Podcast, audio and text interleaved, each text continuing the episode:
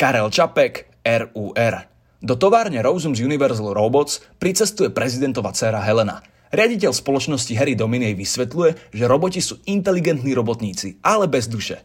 Domin sa do nej zalúbi a požiadajú o ruku.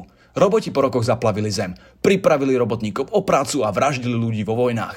Roboti odmietajú pracovať pre ľudstvo a chcú ho ovládnuť. Helena v strachu spáli plány na ich výrobu.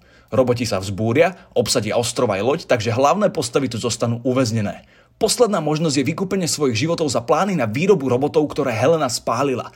V boji s robotmi sú všetci okrem Alquista zabití. Ten musí vymyslieť návod na výrobu robotov, pretože je posledným človekom na Zemi.